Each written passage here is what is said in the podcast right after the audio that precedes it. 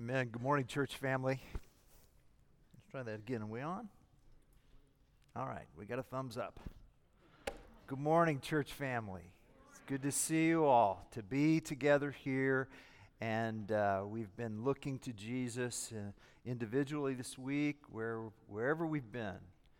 Today, we get to gather and we get to look at Him together.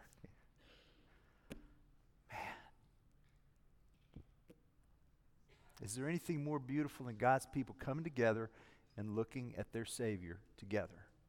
That's just hey, that's heaven. That's heaven.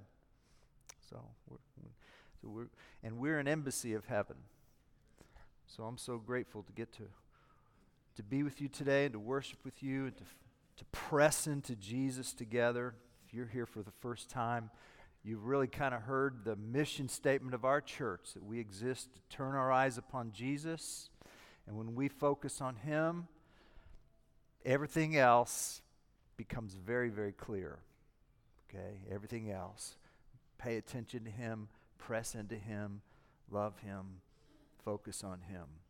And I'd love to have some time with you if you're new. I'll be in a place called the Fireside Room I'd love to hear your story. I'd love to pray with you. I'd love to know what your prayer requests are, your needs. We want you to feel at home here in the church family. Uh, we've been in a series of messages over the New Testament book of Hebrews. It's a sermon that was preached 2,000 years ago. It's an incredible sermon that was preached to this fledgling con- congregation. And um, even good sermons have to be concluded. And so we conclude the sermon to the Hebrews this morning. Hebrews chapter 13, verses 7 to 25. We're going to land this plane here.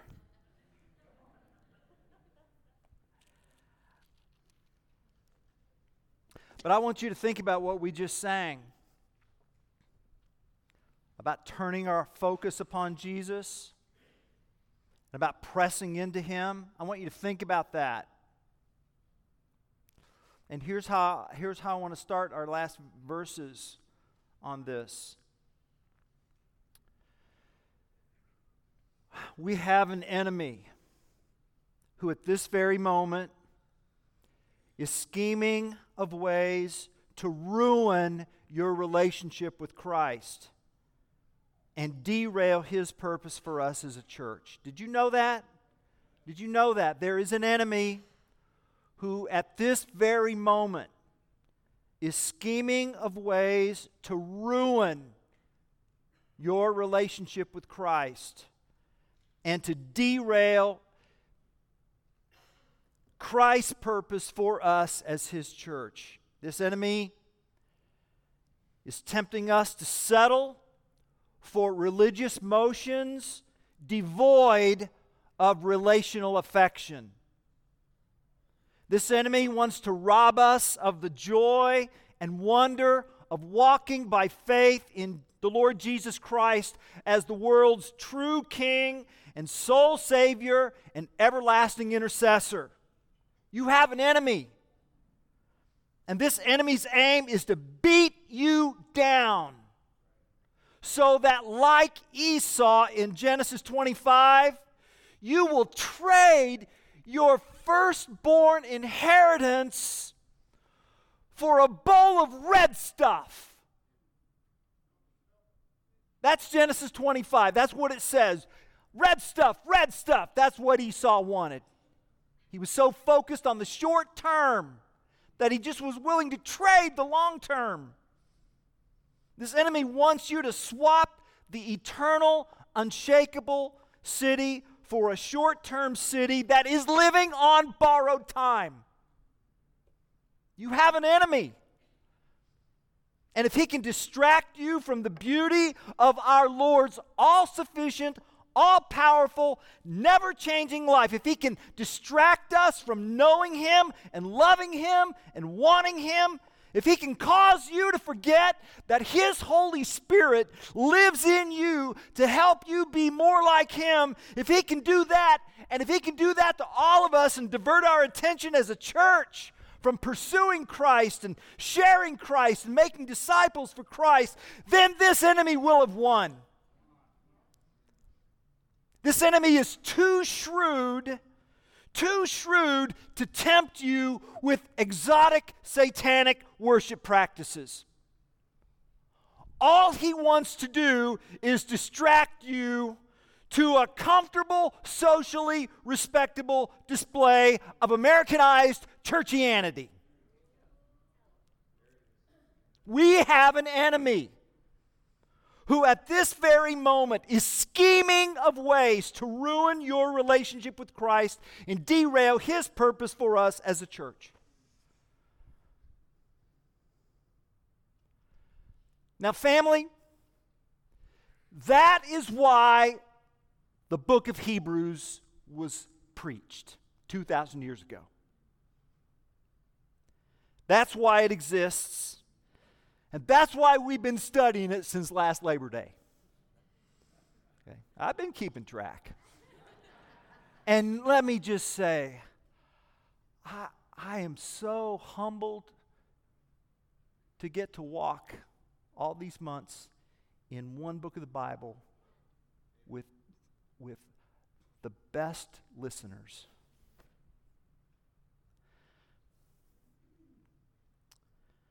If you have your Bibles, let's go to Hebrews 13. And I want to read verses 7 to 25. This sermon concludes, and the preacher challenges the original congregation then and our congregation now. And, and the preacher, I mean, there's a conclusion ought not to have new information. So there's nothing new in here. It's just time to choose. It's just time to choose. And as I read these verses, I want us to listen to the choices that are being offered. And there are only two, as there have been only two offers of the last 12 chapters. I want to put a tag on this message. Choose hard places of need, not soft places of comfort. Hebrews 13. 7 to 25. Remember your leaders, those who spoke to you the Word of God. Consider the outcome of their way of life and imitate their faith. Jesus Christ is the same yesterday and today and forever. Do not be led away by diverse and strange teachings, for it is good for the heart to be strengthened by grace, not by foods which have not benefited those devoted to them.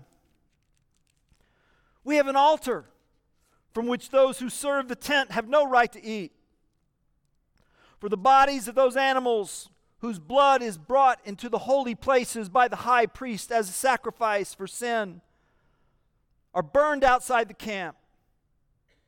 So Jesus also suffered outside the gate in order to sanctify the people through his own blood. Therefore, let us go to him outside the camp and bear the reproach he endured.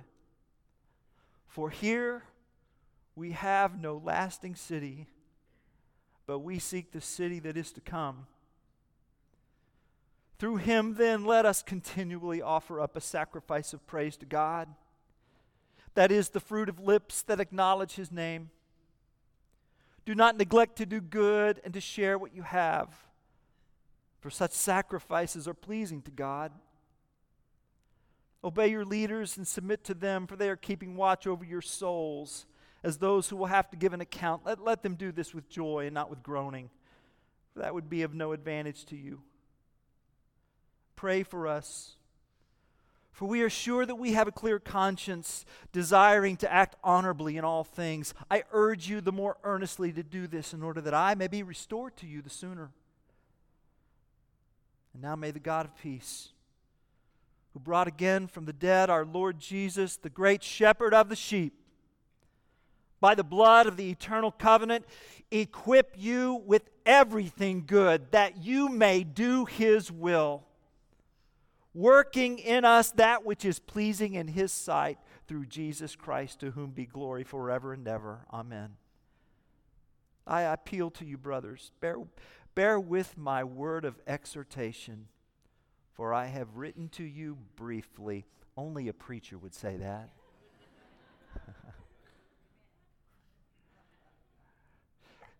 you should know that our brother Timothy has been released, with whom I shall see you if he comes soon. greet all your leaders and all the saints. Those who come from Italy send you greetings. Grace be with all of you. This is God's word. Amen. Hmm. Do you hear the choices? Uh, they're really concentrated in verses 11 to 14, culminating in this beautiful, beautiful verse 14. Here, no lasting city. That's choice one. But we seek the city that is to come. Choice two. Okay? That, I mean, you could just summarize the book of Hebrews right there. Choice one, choice number one, die for the short lived city of man. Choice number two, die for the unseen, eternal city of Christ. See? You're going to die for one or die for the other. See? And, and you're going to die for one of them. And 2,000 years ago, Jewish Christians were tempted to shrink back from the city of Christ to a safer, more socially acceptable religion. And some were even tempted to pledge allegiance to both cities. But after 12 chapters, the preacher said, You cannot live in two cities at one time. You are going to have to choose. Now, which is it going to be? Will you embrace comfort or will you embrace the cross? Will you pursue the pleasures in the short lived city of man, or will you pursue lasting paradise in the city of Christ to come? Which is it going to be? Here's what the preacher's been saying Choose the city to come. Choose that city. Choose need, not comfort. So, so the path of intentionally living for the city of Christ, the city that is to come, the eternal city, the, the, the path of living deliberately for King Jesus is fourfold. Remember, focus, feast, offer. That's what we see in these verses. Remember, focus, feast, offer. Remember, focus, feast offer. Remember, remember your leaders who influenced you for Christ and imitate their endurance. That's remember. You'll notice as I was reading, verse 7 and verse 17 complement each other. They kind of mirror each other. That's intentional. It's like they're bookends. Uh, the, the snazzy, fancy word is the word inclusio. Everybody say that on three. One, two, three. Inclusio. Inclusio. Now you know snazzy, fancy theological terms. Inclusio. Inclusio. We know the word inclusion. It's, it's where words are repeated at the beginning and the end of a section like bookends. And, and so, so, so what, Pastor? Well, so like a sandwich, the, the meat is in the middle. And so, so what's in the middle of the two bookends helps explain the bookends. So when the preacher says, remember your leaders, verse 7, and then follow your leaders in verse 17, the, the, the preacher then explains what kind of leadership is worth following.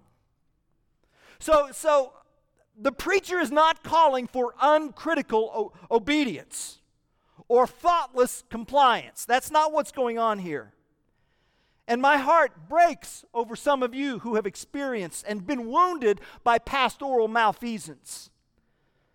And, and we've read about or we've personally experienced spiritual leaders who were supposed to be shepherding and protecting and feeding the flock, but instead they, they fed upon the flock and attacked the flock. They acted more like wolves than shepherds. So I understand if verses 7 and 17 trigger a pushback. I want to acknowledge that. The question that helps me understand the meaning of the verse 7 and verse 17 is, is I just ask it. If we are at, if we are being asked to remember and respect spiritual leadership, what is it about their life and leadership are we to imitate? So, so what makes a spiritual leader worth following? That's a fair question. It's a good question. And according to the text, when you're weary of following Jesus, when your faith is flagging and you're feeling the fatigue, you're feeling like an outsider in a city that's passing away, when you feel like quitting, remember those who lived and died before you. Remember their faith. Remember their walk. Remember their lives. Most commentaries believe that the leaders mentioned in verse 7 had already died. And so these mentors endured to the very end of their lives. But their legacy of faith continues. So for me, it would be Roy Blackmore. Roy was my pastor at East Tulsa Christian Church. Roy baptized me. Roy ordained me into the ministry. Roy was a, an officiant at our wedding. Roy served East Tulsa Christian Church for 25 years. He finished the race, he kept the faith. Here at Windsor Road, I'm not just thinking of, of, of, of spiritual leaders at my home church, I'm thinking about faithful brothers and sisters in Christ at Windsor Road. Specifically, I'm thinking of Jerry Heiser. Jerry was an active, faithful member of this church family. Wonderful marriage, two wonderful children. One summer, Jerry and his wife Tammy met with me. They, they needed an appointment. We went to the fireside room. And, and Jerry said, with tears in his eyes, Randy, I've been diagnosed with an inoperable brain tumor. It is growing and it will eventually kill me. I have about a year. Will you pray for us? Man, it was a heavy conversation. And at the conclusion, I prayed. And I'll never forget what Jerry said when we lifted our eyes. He said, Randy, I have believed Christ all these years. I'm not stopping now. And man, he didn't. And then that next year, you know, I watched Jerry walk into worship service. And then as the weeks went by, he walked more slowly. And then he had to use a cane. And then he, had, he needed a walker. And then a wheelchair. And then a wheelchair that supported his neck. I mean, he came every week. And that tumor grew and it just destroyed his body, destroyed his eyesight, destroyed his ability to speak. He'd come here to this church, he could barely see it, he couldn't speak, but he came.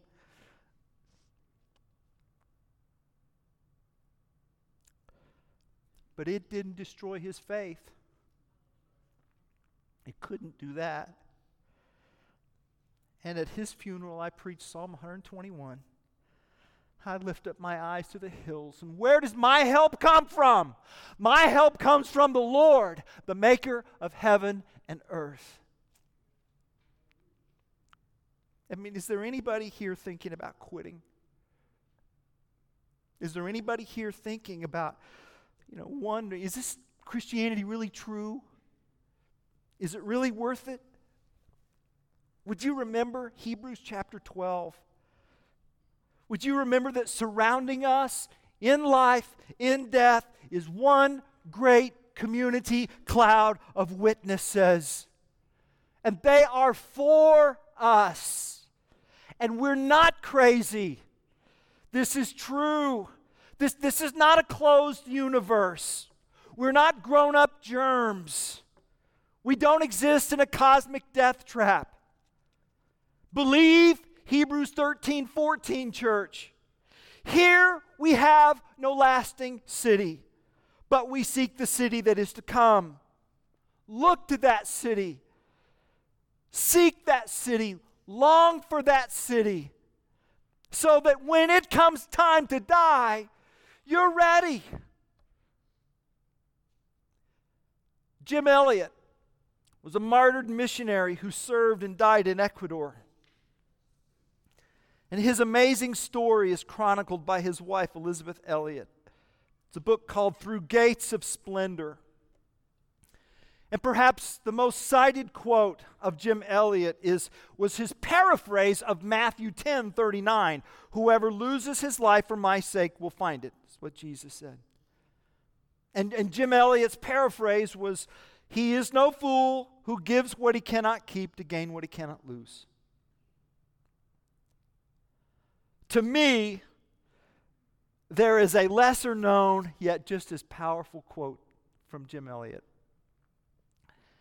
And it's this When it comes time for you to die, make sure that all you have to do is die.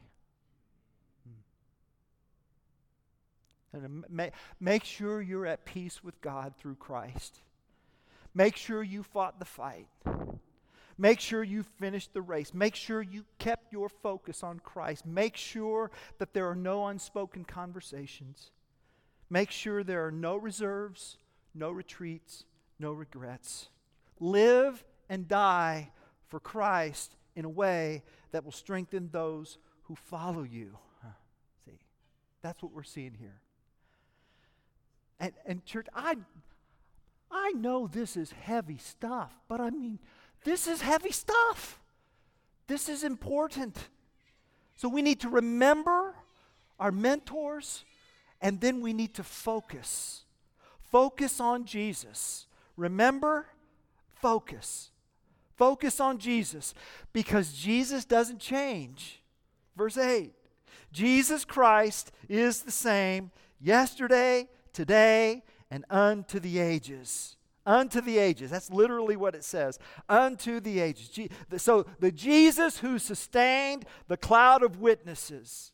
The Jesus who was the strength to those in the past. The Jesus who walked on water. The Jesus who fed the hungry. The Jesus who raised the dead.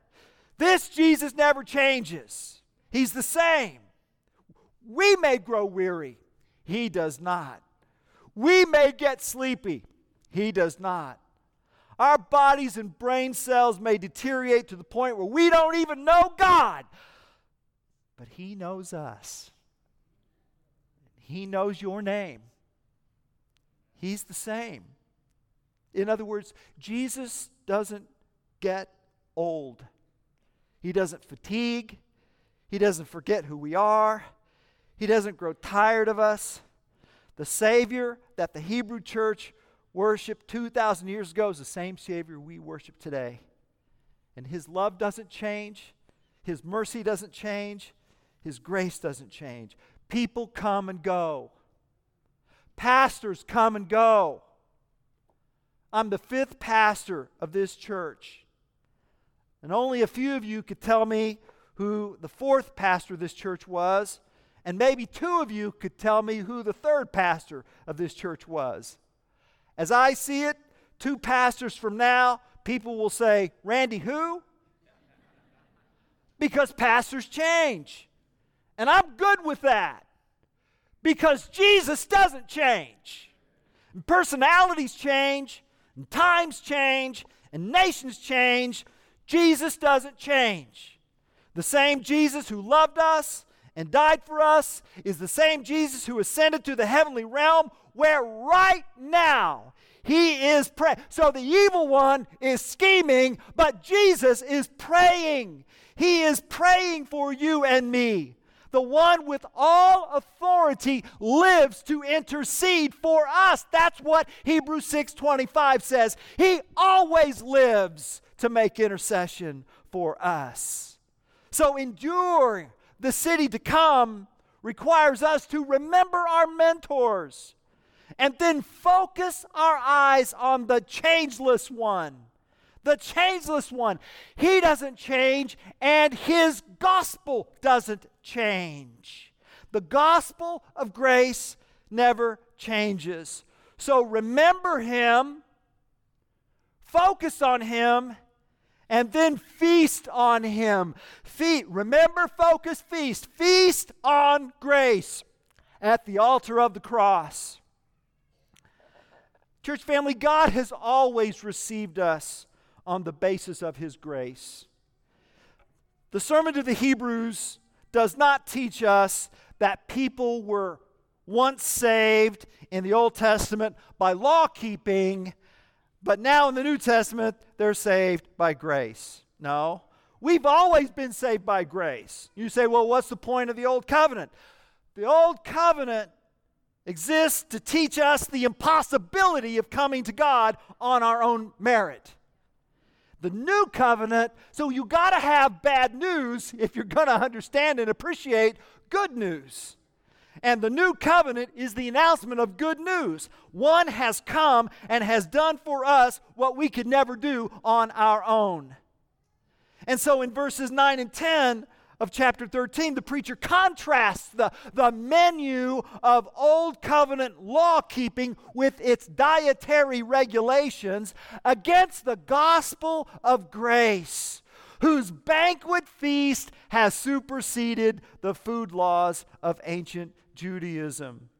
That's why chapter 13, verse 9 says, It is good for the heart to be strengthened by grace not by foods which have not benefited those devoted to them. Doing more and trying harder will never put you right with God, but grace makes it right. Food can only fill the stomach, but only grace can strengthen the heart. And don't you want that? Don't you want your heart strengthened? Well, how? Well, you need to come to the table of grace. And verse 10 says that the table of grace is served at the altar. We have an altar. Verse 10. You see that? You say, well, what is our altar? It's not a what, it's a who. Jesus is our altar. Our altar is Jesus Christ crucified. And whereas the old covenant altar was located in the tabernacle in a place called the Holy of Holies, accessible to only the high priest. Our altar is located outside the camp, publicly. The preacher's talking about Golgotha, the place of the skull where Christ was crucified. Verse 11 speaks of animals whose blood was sprinkled on the altar in the tabernacle, and then their carcasses were burned outside the camp. That's a reference. Write down Leviticus 16 27. Leviticus 16 27. It says, And the bull for the sin offering, and the goat for the sin offering, whose blood was brought in to make atonement in the holy place, shall be carried outside the camp their skin and their flesh and their dung shall be burned up with fire. So that verse is a foreshadowing of Jesus Christ, who was crucified outside Jerusalem. Don't, don't you see the beauty of the Bible? The Old Testament is Christ concealed, the New Testament is Christ revealed. And we have an altar and that altar exists outside the city at the carcass dump. Verse 12. So Jesus also suffered outside the gate in order, so here in this place of desecration, because Jesus went there, became holy. Why? Because Jesus is holy. And wh- whoever Jesus touches is holy, you see. He's not going to be defiled, he's holy. When he touches the defiled, we become holy. And that's verse 12. So the menu Christ offers is at one and the same time. It's appetizer, entree, and dessert. It's grace. We have a new altar, a new table, and this banquet of grace will strengthen your heart. And it is an open table for all who will come to Christ through faith. It's for any tongue and any tribe and any nation and any people group. All you need to do is believe. Lord, I don't know everything I want to know about you or the Bible, but I know my life is a mess. And I know I can't even keep my own standards of conduct, let alone yours. I want you, Lord. I want to believe you and trust you and lean on you and press into you. You, Lord Jesus, are the most qualified person to tell me how to live my life. And I want my heart strengthened by grace. And beloved, Jesus answers those prayers. Grace is nothing less than Jesus himself. Christianity is not a code of conduct, it's a resurrected shepherd. And the invitation to dine with Jesus is not going to be in the temporary city, but the invitation is for the eternal city. And the path to eternal city is through the carcass dump where Jesus was crucified. Therefore, verse 13, let us go to him outside the camp and bear the reproach he endured. He promised this. If they persecute me, they're going to persecute you. And you cannot follow Jesus and stay in the safe confines of respectable religion. We got to go to the hard places. We got to go to the places that George MacLeod wrote about. He was a pastor. And he once said, I simply argue that the cross be raised again at the center of the marketplace as well as on the steeple of the church. I'm recovering the claim that Jesus was not crucified in a cathedral between two candles, but on a cross between two thieves, on a town garbage heap, at the crossroad of politics so cosmopolitan they had to write his title in Hebrew and in Latin and in Greek, and at the kind of place where cynics talk smut and thieves curse and soldiers gamble, because that's where he died, and that's what he died about. And that's where Christ's own ought to be. And that's what the church people ought to be about. Now, I don't know what the carcass dump looks like in your life. And I don't know where the hard place is for you. Maybe it's your neighborhood. Maybe it's your home.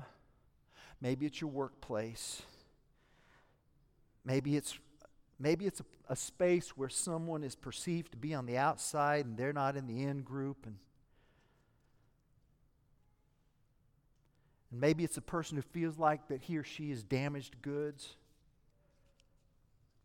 Well, these verses say, go there and stay there. And the encouragement to follow Jesus outside the camp is a reminder that marginalization is not an unfortunate circumstance, it is the core of discipleship. Just as Jesus suffered as the marginalized one, his followers are also expected to be marginalized. So don't abandon your post. This is no time for retreat, it's time for resolve.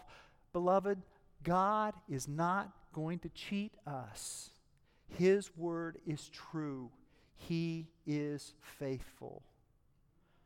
Remember, focus, feast, offer. Offer. Verse 15 says, Through him then let us continually offer up a sacrifice of praise to God. That is the fruit of lips that acknowledge his name. Do not neglect to do good and to share what you have, for such sacrifices are pleasing to God. So Jesus offered himself once for all as the sacrifice for our sin. We learned that in Hebrews 9:27. It's done. It's done once for all. Now, as his people, his church, his ambassadors, we are called to give sacrifices, but not for sin. They're sacrifices of praise to the one who sacrificed for our sin. So, so we offer praise with our lips, the text says, and generosity with our lives. So every dollar given to the Lord's work and every good work expended locally and globally, these are sacrifices of praise and worship to the Lord and, and how I praise God for your sacrifices of praise to Him. I'm thinking both globally and locally. I'm thinking just yesterday in our first Saturday service. I've got some pictures that I want to show you of uh, the ministry that went on at Salt and Light, and, and then the ministry that went on here on our campus, where uh, 65 households were served in Jesus' name on these grounds. And, and, and, and then uh, Laura sent me an email yesterday telling me how at Centennial Park we prayed over our schools and, and we put together 200 thank you cards with, just, just free donut coupons to bless our teachers for Appreciation Week.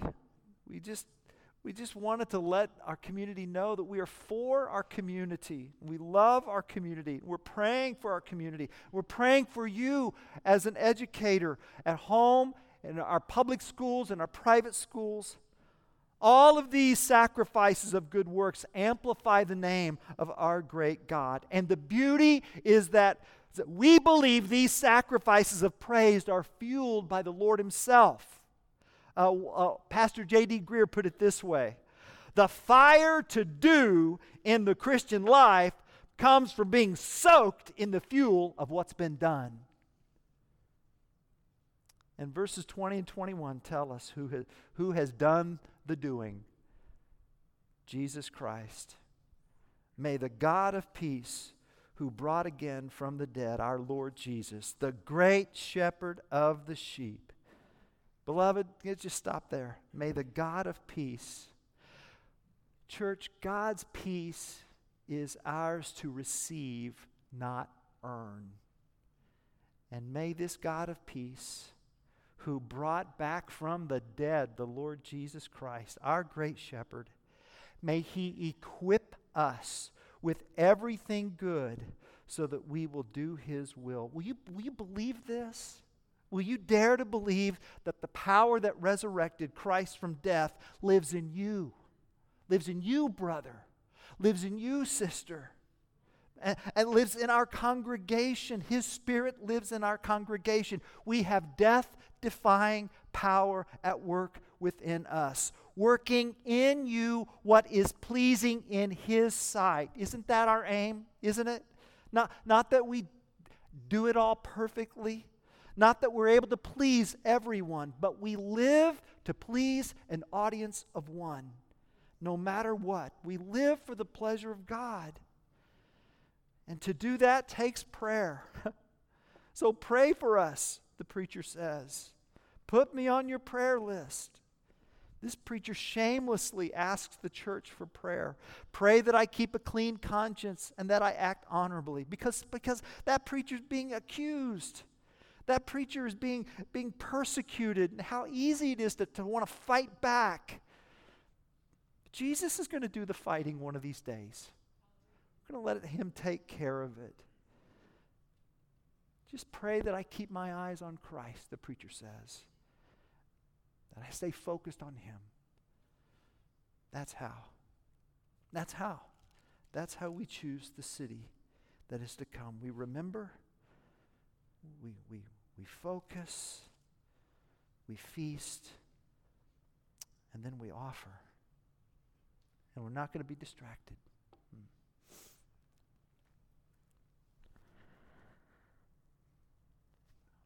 Some of you don't know this, but I was a football star in eighth grade.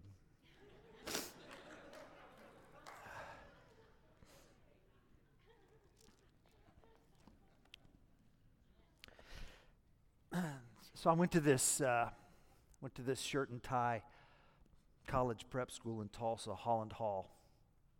We were Holland Hall Dutchmen, the Dutch and I played I played football, and um, well, the truth is I wasn't really that good, uh, but for some reason I made it on the first team. And and that year I really wanted to score touchdown. I really did. I wanted to score touchdown. Now, the problem with that was um, I was a lineman.